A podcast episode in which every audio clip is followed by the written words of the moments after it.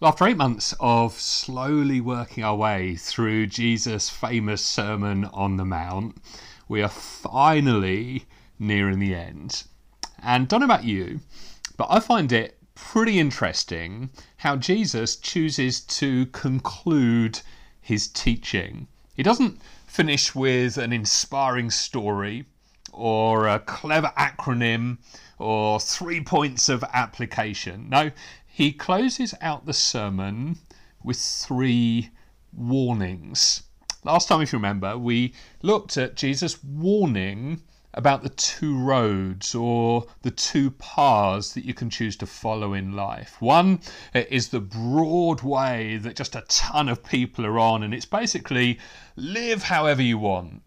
And the other is a very narrow way. It's a very specific way to be human, really based on Jesus' teachings that he's been unpacking for us throughout the Sermon on the Mount. And the warning is that these paths lead to very different destinations. One leads to life, the other leads to destruction. Next time, we'll look at Jesus' warning about the foundations we're building our lives on. As we're going to see, Jesus contrasts those who build their lives on his teaching with those who don't. And let's just say, the consequences for those who ignore his teaching, well, they're pretty catastrophic. But what we're going to be looking at today is a warning to be on our guard against false prophets. And so in verse 15 here in Matthew 7, Jesus says, "Beware of false prophets who come disguised as harmless sheep, but are really vicious wolves." Just so you know, a prophet is basically a guide who helps you and I navigate the journey of life. A true prophet gives us, if you like, a map to help us find the way to human flourishing, the way to live in the kingdom of God, or what Jesus called the life that is truly life. That's a true prophet. But a false prophet points us down the wrong path. And before we know it, a decade or two goes by and we end up at the wrong destination. And for Jesus, the danger is that false prophets aren't quite as easy to spot as perhaps we assume. They often look like harmless sheep. They appear very innocent, but they're actually vicious wolves. That they're dangerous predators who are out to devour us. Which raises the question, how then do you spot a true prophet from a false one? Well, Jesus, in this passage, gives us 3 very simple tests. First one is the life test. Take a look at verse 16. Jesus says, you can identify them by their fruit. That is, by the way they act. Can you pick grapes from thorn bushes or figs from thistles? Well, the answer is no. A good tree produces good fruit, and a bad tree produces bad fruit.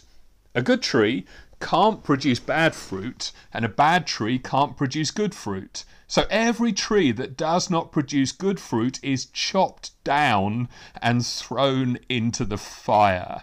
Yes, just as you can identify a tree by its fruit, so you can identify people by their actions.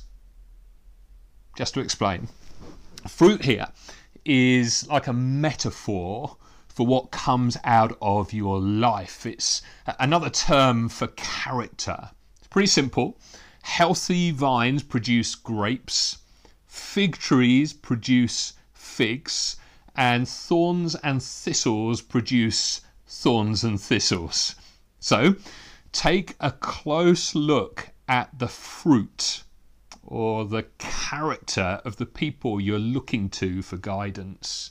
And then ask yourself this, is it good or is it bad? Which is great in theory. The problem is, Jesus doesn't actually define good here. And so it'd be very easy for us to import our own opinion of what's good and bad into the text. After all, the very first temptation to face humanity way back at the beginning of the story in Genesis 3, if you remember, is to redefine good and evil based on your own desires, and the voice in the back of your head personified by the serpent in that story, rather than to defer and put your trust in God and what he has said to be good and true and what is evil and bad. Really, that right there is the temptation beneath all the other temptations, to redefine good and evil based on a combination of your own desires and the voice you hear in the back of your head, rather than to trust God and what he has said to be true. Now, I think a big part of the problem here is that in our culture, we would tend to define good, wouldn't we, as loving, which for the most part we take to mean nice and tolerant and what makes people happy.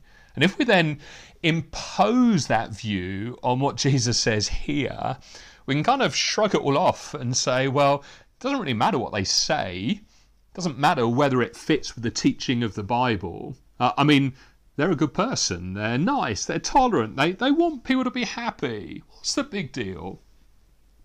And I suggest that is one of the main reasons why our society is in such crisis right now. We no longer have an anchor point for what is good or evil. It's like there's this mob mentality. Everyone's presenting different versions of what's good and evil and then attacking people who dare to question them. Listen, we desperately need an anchor point. And just to be clear, that anchor point is Jesus himself. We need to submit our understanding of what's good and bad to his teachings as laid out by Matthew, Mark, Luke and John, the gospel writers, and then interpreted by the writers of the rest of the New Testament. Which then leads us to test number 2. How do you spot a true prophet from a false one? Well, secondly, Jesus introduces us to the obedience test. Verse 21, "Not everyone who calls out to me, 'Lord, Lord,' will enter the kingdom of heaven. Only those who actually do the will of my Father in heaven will enter." I love the Message paraphrase of this verse. It says, knowing the correct password, saying, "Master, Master," for instance, isn't going to get you anywhere with me. What is required is serious obedience, doing what my Father wills. Now for Matthew, who wrote this gospel, Jesus' teaching is the will of the Father. And the will of the Father is Jesus' teaching. In the words of Jesus, "Those who have seen me have seen the Father. I and the Father are one." In other words, Jesus claimed, didn't he, to speak on behalf of God himself, that they are one and the same. So for Jesus, the life test isn't enough. It is not enough for someone to simply be a good person. You need to look really closely at the content of what they're teaching. Can't help thinking of Paul's instruction to his young protege, Timothy. He said, "Keep a close watch on how you live and on your teaching.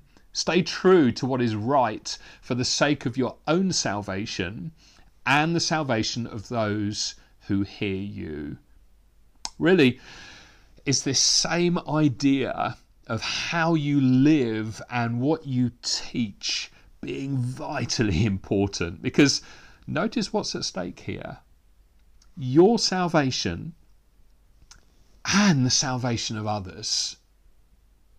And so A great question to ask when you're maybe listening to a podcast or reading a blog or a book or an article or listening to a lecture or something on the radio or watching a documentary or you're simply just scrolling through your social media feed. A great question to ask is this person's teaching moving my heart to obey Jesus' teachings? Do they make me want to do the will of the Father? Or do they make me doubt or play fast and loose with interpretation or simply explain things away in order to justify me doing what in my heart of hearts really I want to do? I tell you, this is where we have to be so rooted in the teachings of the whole Bible. If you like, we need to be like the Bereans in Acts 17 who were told, "Receive the message with great eagerness and examine the scriptures every day to see if what Paul said was true." Now let's face it, if that was necessary for the teaching of the Apostle Paul, how much more so for the rest of us? And so, in case you're wondering, just to be clear, you have to test everything that I say because, shock horror, there'll be things that I teach that are wrong. Hopefully not heretically wrong, but maybe just not the right balance or not what the original author intended, or not well explained, or inappropriately applied. Problem is, I don't know which bits are wrong. It's not as though I'm sitting there kind of writing my sermons thinking, okay, where shall I drop in the heresy part this time? Before God, I'm doing my best here, but I'm a human being with a mind that is fallen and lacks wisdom at times. And so you've got to test everything I say. In fact, everything everybody has to say. I hasten to add, not against what you think, not against what our culture thinks, but against the litmus test that is Scripture. Listen, we have to be so immersed in what the Bible says that when somebody is just a little off, we can spot it a mile off. Which, you don't need me to tell you, is easier said than done. You see, we can easily get confused because false prophets tend to use Christian-y language. Lord, Lord sounds very spiritual, but it doesn't guarantee that the person is being true to the Lord's teaching.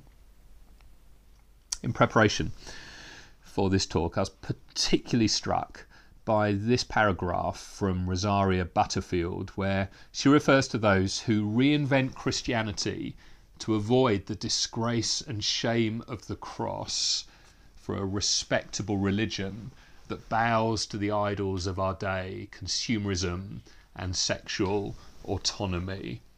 This manipulation strategy relies on using biblical words in anti-biblical ways. It shares with biblical Christianity the same vocabulary, but not the same dictionary. In short, Jesus and Rosaria Butterfield are warning us not to be naive, not to embrace just what our ears want to hear, or not to be duped by people using Christian-y language to undermine the very clear teachings of Christianity. So, test number one is the life test. Test number two, the teaching test. And then test number three, Jesus emphasises the importance of the relationship test.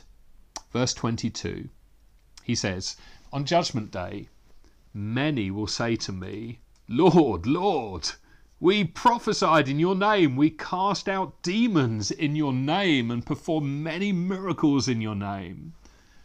But I'll reply, I never knew you. Get away from me, you who break God's laws."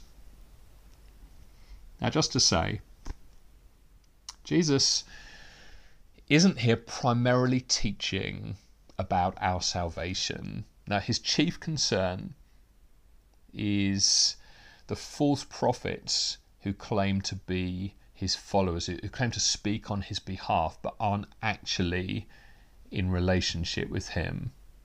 Now, don't miss this. For Jesus, a good life and good teaching, important though they are not enough. Now, he sets the bar even higher. The ultimate test is one of genuine relationship with Jesus. Do they know Jesus? And by know, Jesus isn't talking just about head knowledge. He's getting at relational knowledge. He's talking about intimacy. He's talking about genuine friendship. And so if you're just a bit concerned about Jesus is saying here, and you're perhaps a little fearful that you could be excluded on Judgment Day, the best way to respond is to dig deeper into your relationship with Jesus. And so I'd simply appeal to you to pursue greater intimacy, deeper friendship with him. And not out of fear, but out of delight. And all that being said, I think the tricky thing about this third test is that we can't actually test for it. We can guess, we can pray, we can discern whether other people have a genuine relationship with Jesus, but ultimately at the end of the day, we just don't know this side of Judgment Day. And so we have a responsibility to watch out. We are to beware. We're definitely to be on our guard. But ultimately, it's not our place to judge. That role is reserved solely for Jesus. Just to add, it's interesting that Jesus doesn't actually tell us what to do with the false prophets, other than to simply watch out for them, which I'd suggest requires a degree of maturity, because I don't think Jesus is wanting to create a community of self-appointed watchdogs. I don't think he's looking for us to foster a spirit of suspicion or cynicism where every spiritual leader or every preacher is guilty until proven innocent. But we are to remain watchful and alert. And to that end, Jesus is wanting us to be rooted in Scripture. He's calling us to be obedient to what Scripture teaches, a people who aren't easily duped. And so, as I draw to a close, why don't you just dream with me for a few moments?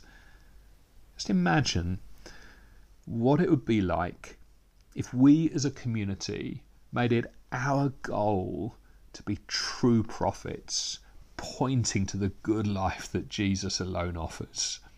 What if we were to devote our lives to obeying the teachings of Jesus, to doing the Father's will, not simply our own will, not just following our desires wherever they take us, but doing the Father's will? And what if out of that we were to bear fruit? Men, women, children, transformed out of relationship to become the true prophets that our city so desperately needs. And what if we weren't just on our guard for false prophets, but we were actively seeking to be true prophets to our family, to our friends, to our neighbours, to our classmates, our colleagues at work? In a city that has lost its bearings, that has no anchor point, what if we were truth tellers, producers of good fruit, living in the reality of Jesus, anchored in him and pointing others to him? For what it's worth, I think that is the kind of community that God is calling us to be.